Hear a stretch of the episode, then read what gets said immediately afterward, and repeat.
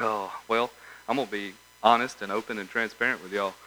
This message has been prepared as of about two hours ago. Um, I said earlier about how this week I, I learned some stuff and about how uh, how valuable it is to slow down, and I'm going to talk about that in a minute. But um, I'm going to be in the book of First Kings in chapters 18 and 19, if y'all want to go ahead and turn there. And the title of this message is the same question that God asked Elijah What are you doing here? Uh, this, this passage is one that I may be wrong in assuming this, but that I sometimes assume that everyone has heard countless times. Uh, it's one that God speaks through me on almost a monthly basis. he, he loves to throw this one in my face and ask me, you know, hey, what are you doing here? And it hurts just as bad every time as it did the last time. And I, you know, I'm, I'm hoping one day that it will quit hurting as bad. But if it ever does quit hurting as bad, I'm going to be equally as scared. So, um, you know, it's like I said, it was had been a rough week, and I know that God was testing me. And now looking back, I know that unfortunately I failed miserably.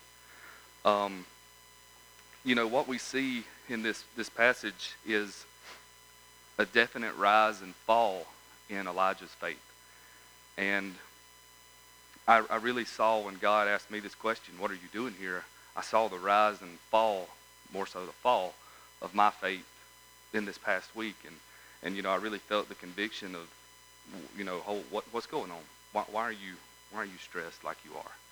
And from there, I, I, I said, okay, all right. So it was obvious what I needed to get up here and preach about. But um, I just wish I had a little more than a couple hours to get it ready. So y'all don't judge me if it's terrible. I mean, like I said the first time I was here, if you want to chase me out, just give me a little bit of a head start. I got two kids to grab.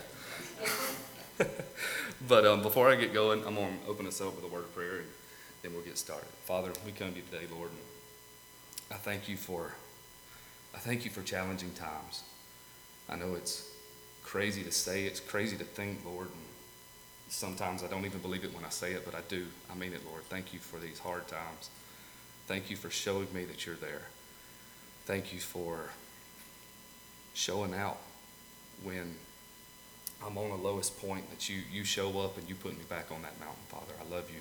I thank you so much for that, Lord. I pray that you just you speak tonight, Father, not me.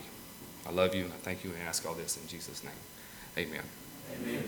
So I'm going to start out in 1 Kings chapter 18, and I'm just going to read a couple short verses, verses 17 through 19. And it says, When Ahab saw Elijah, Ahab said to him, Is it you, you troubler of Israel? And he answered, I have not troubled Israel, but you have, and your father's house, because you have abandoned the commandments of, your, of the Lord and followed the Baals. Now therefore, send and gather all Israel to me at Mount Carmel, and the 450 prophets of Baal, and the 400 prophets of Asherah, who eat at Jezebel's table. So, before I get too into it, I'm going to take a little bit of a step back and get some stuff established here. Take a look at the backstory. So Ahab is the king of Israel at the time. Ahab, um, his wife, we all know his wife, is Jezebel. She is a wonderful woman, truly a Proverbs 31 woman. I mean that in all joking, with all joking. You know, he, she, she unfortunately was, was a terrible woman. She is mentioned a ton in the Bible, but not one thing I think that I've ever found is good has been said about her. Um, so his wife is Jezebel. She's evil. She worships gods other than the true God, like Baal and Asherah. And um, I, I, guess I, have read this story. I don't know how many times I missed it until today. She's also half blind because Obadiah was over her household. But hey, you know, you, you're against the prophets of God, but you've got one of the prophets of God running your house. It's funny how God works that way. But um, at this point, Jezebel has been out to kill all of the prophets of God. She's trying to set up idolatry in Samaria and completely exterminate the worship of God, the worship of Yahweh. Meanwhile, Elijah has openly stated that this abandonment of God is the reason for the troubles of the nation. And I got to thinking when I, when I typed that down, I was like, the abandonment of God. You know, we're, we're trying we're, we're putting, she is trying to put idols in the place of God. She's trying to exterminate God. And then I'm, I'm thinking about today, and that's happening in 2023 just as much as it was happening in BC, whatever year this was. It's, this happening, you know. but I immediately thought of the Ten Commandments. Exodus 20, 3 and 5, 3 through 5. You shall have no other gods before me. You shall not make for yourself a carved image or any likeness of anything that is in heaven above, or that is in the earth beneath, or that is in the water under the earth. You shall not bow down to serve them, for I, the Lord your God, am a jealous God. Like I said, these are the, these are the first two commandments of the Ten Commandments. Elijah knows this way too well. Not way too well, all too well. He knows exactly what God's instructions are, what God's commandments are. And he can see that the leader of the nation and his wife, which the leader of the nation was more of a puppet than anything at this time, but they're trying to run the nation instead of to God, completely away from God, trying to cut God completely out. So Ahab calls Elijah the troubler of Israel because he sees Elijah as the cause of the nation's trouble. But needless to say, we've got right here Elijah steps up to Ahab and calls him out face to face. You know, he didn't beat around the bush. He was walking and he finds Obadiah and he tells Obadiah, hey, go tell Ahab you found me. And Obadiah's like, look, I, he's going to kill me. He's like, no, no, no, he won't kill you. Just, just go get him. I got to talk to him. And I, I hear that and I read that, and I'm thinking about Elijah's faith. Elijah's faith in God to be able to stand in front of the, the king and say, you know, you, you say that I'm the problem, you're actually the problem. You know, he had a tremendous amount of faith to stand in front of someone that could kill him with a word, not himself, but, you know, could make, make it happen in the snap of a finger. how, why, why was Elijah so willing to go and stand in front of the king and, and tell him that? And I mean, you know, th- at this time there's been a drought going on for three years. And he's like, hey, you know, you're the reason this drought has come on. And I've got a theory for why he was able to do that, and that was because for the last three years, Elijah has depended solely 100% on God just to be able to live. In 1 Kings 17, God tells him that there's about to be a drought. And the thing about that drought, or this drought, is there's not a definite end. This was not a determined amount of time that it was going to be a drought. This was just, he says, hey, there's going to be a drought until I say there's not going to be a drought. So get ready. And he tells him, you know, go down here to the, uh, the brook Cherith, where he was fed by ravens until the brook dried up. So ravens brought him food so that he could live. And I mean, I know you can kind of train birds, but I don't think, at least it doesn't say it in First Kings that Elijah had time to train some birds to go and find him some food. So God was sending food to Elijah to keep him alive. Uh, then, right after that, once the brook had dried up, God told him to go to a place called Zarephath, where he meets a widow and her son. And there he lives for a long time on bread made from the flour and oil from jars that God kept full. You know, I, I think we've all heard that story. She's got a jar with a little bit of flour, a jar with a little bit of oil. She was going to go make one last cake for her and her son to go take to eat and then die. And he says, Go ahead and do that, but give me just a little sliver. And because of her faith, God kept those jars full. And that's what the three of them lived on for three years. I mean, I can't say three total years, but for the to- totality, Elijah was faithful and had to rely solely on God for three years. So when we have to rely on God, it's not that hard to remain faithful, right? When I do this often, when I think of the Israelites in the Exodus, you know, they had nothing that they could do. They had to rely on God for the manna. They relied on God for the water. And you know, just like true human fashion, they always found a way to complain about it somehow. But, um, and I do my, the, the same thing with the disciples. Like, how did you miss Jesus when Jesus was standing in front of you? But we do the same thing.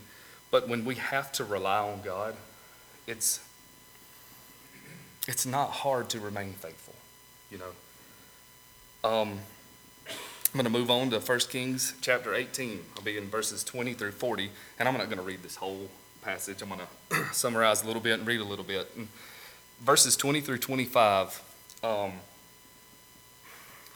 you know, Isaiah has told Ahab, Go, gather up these prophets, gather up all the people of Israel. Um, we're fixing to have a showdown. We're going to see whose God is God. And Ahab does. He goes and gathers all the prophets, he gathers everybody and they get there and they're preparing to sacrifice these bulls to see if Baal is going to show up or if God is going to show up. And from there, I'll pick up in verse 26, read through 29. And it says, And they took, this is the prophets of Baal, they took the bull that was given them, and they prepared it and called upon the name of Baal from morning until noon, saying, O Baal, answer us. But there was no voice, and no one answered. And they limped around the altar that they had made and at noon, Elijah mocked them, saying, Cry aloud, for he is a God. Either he is musing, or he is relieving himself, or he is on a journey, or perhaps he is asleep and must be wakened. And they cried aloud and cut themselves after their custom with swords and lances until the blood gushed out upon them. And as midday passed, they raved on until the time of the offering of the oblation. But there was no voice, no one answered, no one paid attention. I know the youth have heard me say this a thousand times. I think they think that I'm just pick a verse out of the Bible and it's my favorite. This is one of my favorites. You know, Elijah is so faithful. He's so full of faith in God that you've got Elijah is a one man, one man of God standing on this mountain. And we've got 450 prophets of Baal. We may have the 400 prophets of Asherah standing on here you know, we've got King Ahab standing here as well. But not only that, we've got the whole nation of Israel watching what's going on. And, you know, they're, they're limping around doing their little ritualistic dance. And Elijah stands there and is like, hey, whoa, where's Baal? Where's your God? And there's one in there that really gets me, and he says, you know, where's he relieving himself? Is he gone to the bathroom? You know, like, hey, I'm so confident. I'm standing on this mountain. I'm the one man of God up here.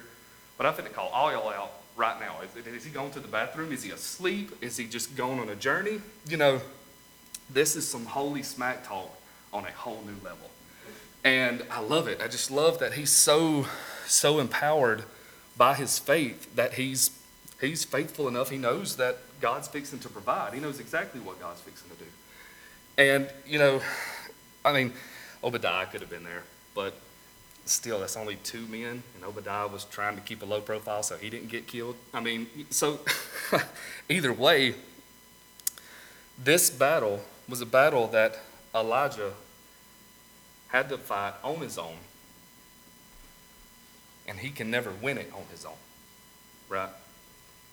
So they've got their altar, or whatever they got to do, they, they got it built, and their God doesn't show up.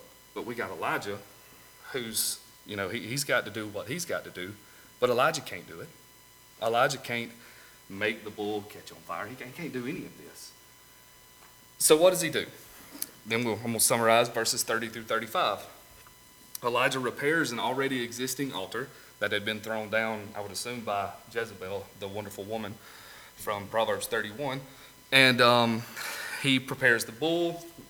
And then, to go along with his holy smack talk, he says, Listen, we're in a drought. We've been in a drought for three years. I need y'all to get a bunch of water. We're going to soak this. and I, would like to just, I've said it several times. I hope there's TV screens or a time machine in heaven where I can go back and see like what has happened. Because I want to see the look on their faces when he grabs this jar of water and then dumps it on the altar. And then he does that three more times. And I, I just really, I would love to see the look on everybody's faces. We have no water you know, all, all the all the water's dried up. We've got what we've got left, and now he's dumping this on an altar. That's not going to catch on fire, and it's not going to burn. We just poured it in the water. I mean, poured it in the ground. It's just wasted. But you know, he had that much faith in God that he wasted a good amount of water. We don't know exactly how much water. Um, the the jars in that time they ranged from you know the size of a quart to I think it was 20 gallons is what I'd done some research and found. We don't know. It could have been a ton of water, it could have been a little bit of water. Either way, it was extremely valuable. I mean, no water at the time because of the drought, he, he, he, he, he gambled. Gambled? Yeah. He gambled a lot in their eyes. Not in his eyes, but in their eyes. So let's look at verses 36 through 40. what happens next? And at the time of the offering of the oblation, Elijah the prophet came near and said, O Lord, God of Abraham, Isaac, and Israel, let it be known this day that you are God in Israel, and that I am your servant, and that I have done all these things at your word. Answer me, O Lord, answer me, that these people may know that you, O Lord, are God, and that you have turned their hearts back. Then the fire of the Lord fell and consumed the burning offering, and the wood, and the stones, and the dust, and licked up the water that was in the trench. And when all the people saw it, they fell on their faces and said, The Lord, He is God, the Lord, He is God.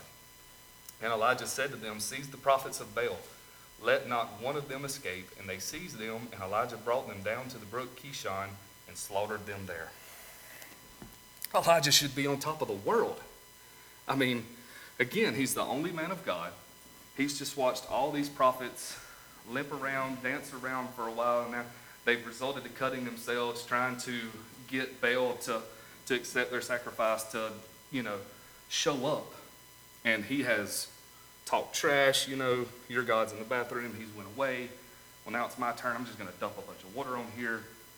You know, he has set himself up to fail miserably.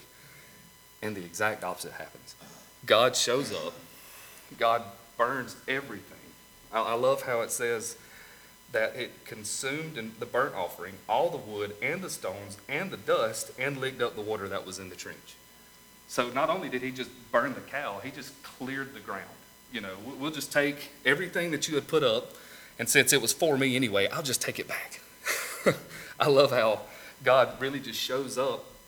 And like I said, now we've got Elijah who has been told, listen, you got something else you got to do. And he's so faithful to God, his faith is so strong to God that he, the way I interpret it, with some help, slaughtered 450 prophets. Sounds harsh. This is Old Testament God. That's my only excuse that I can find.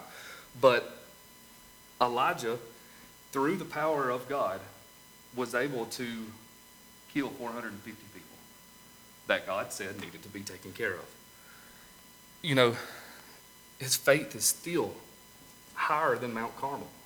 You know, he, he is he is truly been through so much. He's trusted God in every step of the way. And I'm thinking at this point, there's no downhill slope for Elijah. I mean, he's, he's got to plane out at some point, but he's definitely not looking like it's coming. Unfortunately, you get to chapter 19, and he falls hard. And in 1 Kings chapter 19, verses 1 through 18, uh, again, I, I won't read the whole thing, but in verses 1 through 8, Ahab comes back home and he tells Jezebel all that Elijah did. And she gets mad, uh, rightfully so for her. You know, all the prophets of the, the gods that she believes and follows have been killed. Um, she's upset, and she says, Well, by the end of the day, I'm going to do exactly what Elijah did to them. I'm going to do to him exactly what he did to the prophets. And, you know, the message gets to Elijah, and Elijah in verse, uh, let's see what verse it is. Come on now. Verse 3 in the uh, ESV says that he was afraid and he arose and ran for his life. I, I mean, I just want to pause there for a minute.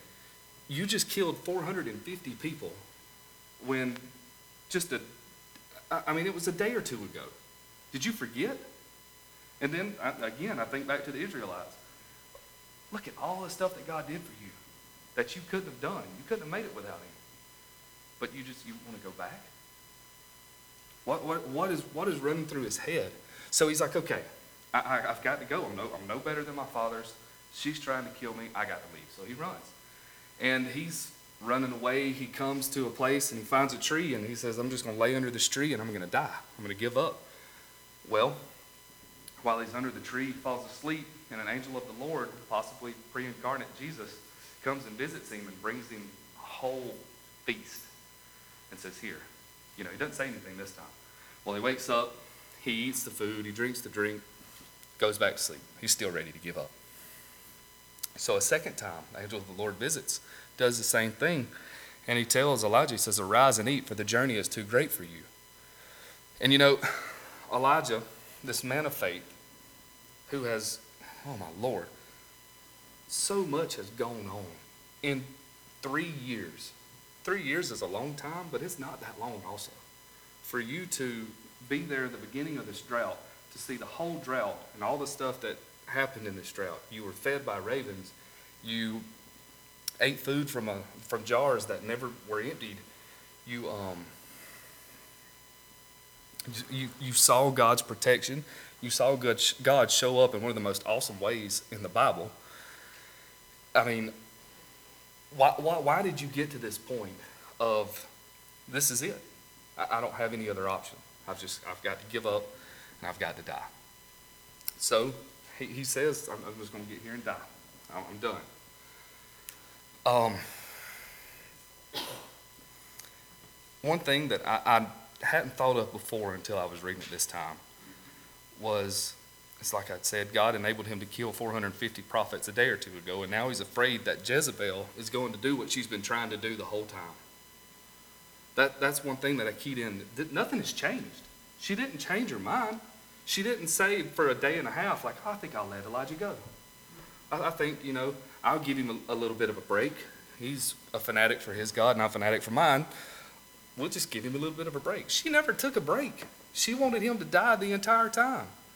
But now, because she sent somebody there to tell him, I, I see, I, I'm, I can't, I can't see what changed for Elijah. Because as far as I can tell, nothing's changed in Jezebel. She's been doing what she's been doing this whole time. So we, we've got Elijah. He's running. God's trying to trying to speak to him, like, "Hey, I'm still here." Look at verse nine. Verse nine, chapter nineteen says, "This is after." Okay, sorry, I left this part out. Elijah rose. He traveled for forty days and forty nights to Mount Horeb, Mount Sinai, and that's exactly what God told him to do. So now we pick up. There he came to a cave and lodged in it, and behold, the word of the Lord came to him. And he said to him, What are you doing here, Elijah? What are you doing here? That's what I heard over and over again this weekend while I was stressed and worried over a, a vehicle. You know, I told you I had failed miserably this week. Wednesday night when I left here, my truck quit. Um, I was okay with it. I thought that I could fix it. Told Danny she'd come back and got me. Took off work Thursday. I went back out there to fix it and I couldn't fix it. So I went back home. Uh, and I remember when I got home, because the whole way home, in my mind, I, I said, you know, you can't fix it this time. And I was talking to myself, and I had already acknowledged the fact that this time I've got to let somebody else take care of it. And that somebody else being multiple somebody else's. I needed to have faith that God was going to take care of us and that whoever we took that truck to was going to fix it. So I remember I got home and I put the van in park under the carport and I walked out to the middle of the yard and I, I, hit my knees and I prayed and I, I prayed to God. I said, listen, you know, I'm not trying to make a wager. I said, please strengthen me. Show me that I can't do it this time. Because that's my problem. When stuff's going great, all praise and glory goes to God. But when stuff gets hard, Holt wants to fix it, and I can't. But I want to do it every time. So I, am I'm on my knees in the yard, and I'm, I'm praying, and I'm like, you know, I know you're going to take care of me. Help me to remember that. Help me to not stress over this, not to worry about it, all this. And I walked inside. Uh, was going to go on with my day. My daddy was going to come help me. Well, he did. Daddy came and helped me in the process of Daddy helping me. Jason Hawkins stopped, he helped me. And when me and Daddy were there working on it, and the first thing that we tried didn't work, everything went out the door. I forgot everything that I had done on the ride home. I forgot my whole prayer in the yard. I forgot it all. Because in my mind, I had to fix it. And here I am on the side of Brooklyn Road, and it's not starting. So I've, I've got to fix it. Well, we get it running, and we take it to Jason's house, Jason and Carrie's house, and we- get it where it will run. And I'm like, all right, I've done it. We're, we're good now. You, you did it, Holt, you're good. And on the way home, in first, second, third gear, I feel like I'm riding a wild bucking Bronco. It will not run smooth for nothing. So immediately, I've lost God again. And I'm like, what am I going to do? I've got to have a vehicle. I'm the only one that has a job, and if I don't go to that job, my family suffers. If, if I keep wasting my time over vehicles, what, what am I going to do? So all, all day, all night, Thursday night, worried, sick, you know, how am I going to get to work? I, I, just, I don't know what I'm going to do. And there's a key to this. I don't know if y'all figured it out yet. This the I. I don't know how I'm going to do it. Well, went to work Friday, but used Daddy's truck, come home. Daddy fixed it, of course. He's great at it. So he fixed it. It was running smooth. But, you know, made the decision to get something bigger, something for our family. I get up Saturday morning, yesterday morning, go to Enterprise. They've got a truck that I wanted to look at. I'm looking at this truck and everything's going good. And then it comes down to talking about numbers. We get in there, start talking about numbers, and God disappeared again. and I, I, now I see it, and I'm thinking to myself, and I'm like, God, you are so. I ain't no kids. She don't know yet. You are so stupid. You know, like why? Why, are you worried about this? And I completely forgot about Matthew six. I've completely forgot about Philippians four. I forgot about all of it. I, mean, to be honest, you could. I always take that backpack with me, and I've got this Bible everywhere I go. I had it with me there, but I, I- it never crossed my mind to even give it a thought, a thought that he still had me. I completely, I pulled an Elijah. I was done. I had done, tried everything that I could do. I sit, I'm throwing in the towel, I'm done. And thankfully, God laughed at me. So, bring it back into the, the, the story here. Every time we take God out of the equation and attempt to do anything our own, it don't matter how small or big it is, that question is ringing. What are you doing here? Why? Why are you trying to do this? Look at uh, verse 10. Look at Elijah's response. Elijah says, I have been very jealous for the Lord, the God of hosts, for the people of Israel have forsaken your covenant, thrown down your altars, and killed your prophets with the sword, and I, even I only am left, and they seek my life to take it away. He thinks he's alone. I thought I was alone. I thought I had to fix it. I thought my family was relying on me only. I, I, I com- I've completely forgot about my, my blood family, my, my church family, forgot about everybody that has ever loved me enough to help me with anything. I thought I needed to do it on my own. And I, I truly think that that's where Elijah was. He thought that he had to do it on his own. He thinks that he is all alone and that it's not worth it to continue with his mission. You see, a little bit of a fast forward here. Elijah stopped before his mission was complete.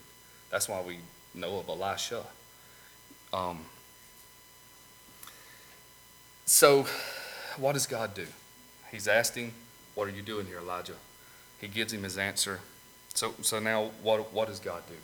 Verses 11 through 13. And he said, This is God speaking Go out and stand on the mount before the Lord. And behold, the Lord passed by. And a great and strong wind tore the mountains and broke in pieces the rocks before the Lord. But the Lord was not in the wind. And after the wind, an earthquake. But the Lord was not in the earthquake. And after the earthquake, a fire. But the Lord was not in the fire. And after the fire, the sound of a low whisper. And when Elijah heard it, he wrapped his face in his cloak and went out and stood at the entrance of the cave. And behold, there came a voice to him and said, What are you doing here, Elijah?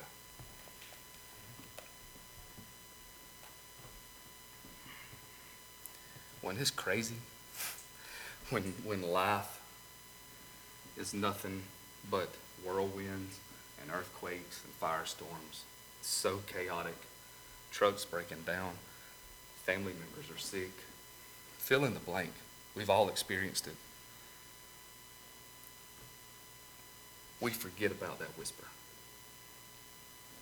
You know, there's times that I look at I look at Peter. Peter in, in the you know come out of the boat. He's walking on water, but he gets distracted. He looks away from Jesus and starts to sink. And it's one of those times that I put myself in that situation, and I'm like, no, I'd have been rock solid.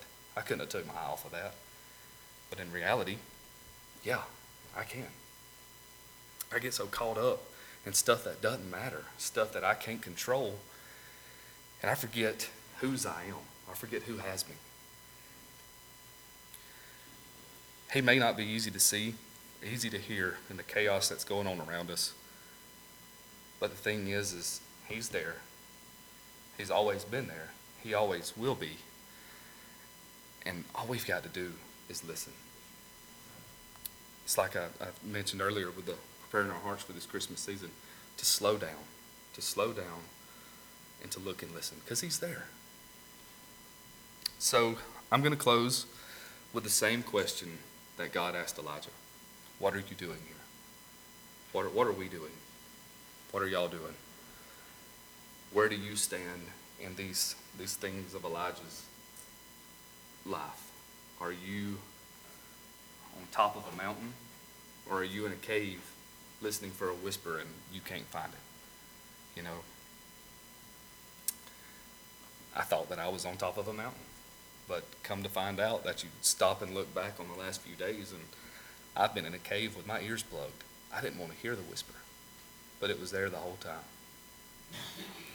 So, again, what are you doing here? Everyone will bow your heads. Father, we come to you today, Lord. I, I thank you so much for being that, that low, quiet whisper. I thank you so much for being there when I can't find you.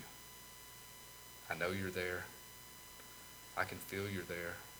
Lord, oftentimes I can see and hear you, but I choose to ignore you and thank you for never turning away when I've turned away so many times. Lord, I pray that you just you be with everyone here, everyone that can hear this, Lord. I pray that you work in all of us, Father. Show us where we come short. Show us where we can come closer to you, have a stronger relationship with you.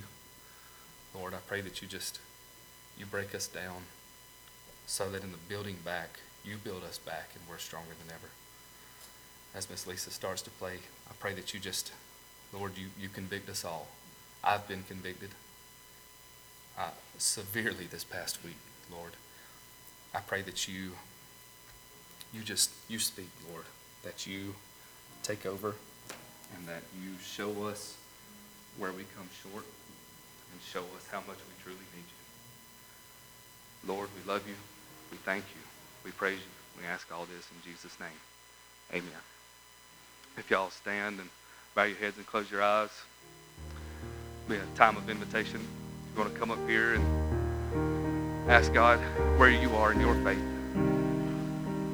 Ask Him how He can help you. Ask Him what you need to do to better look. I'm here.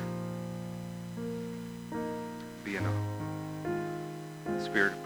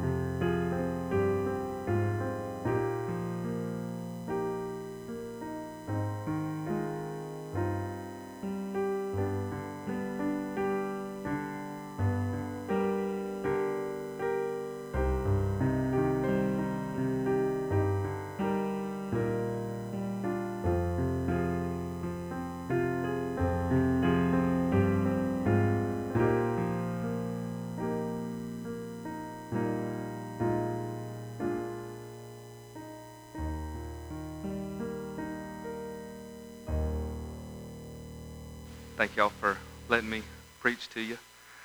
Uh, I do love it. Sometimes I, it scares me to death, but I enjoy it. Um,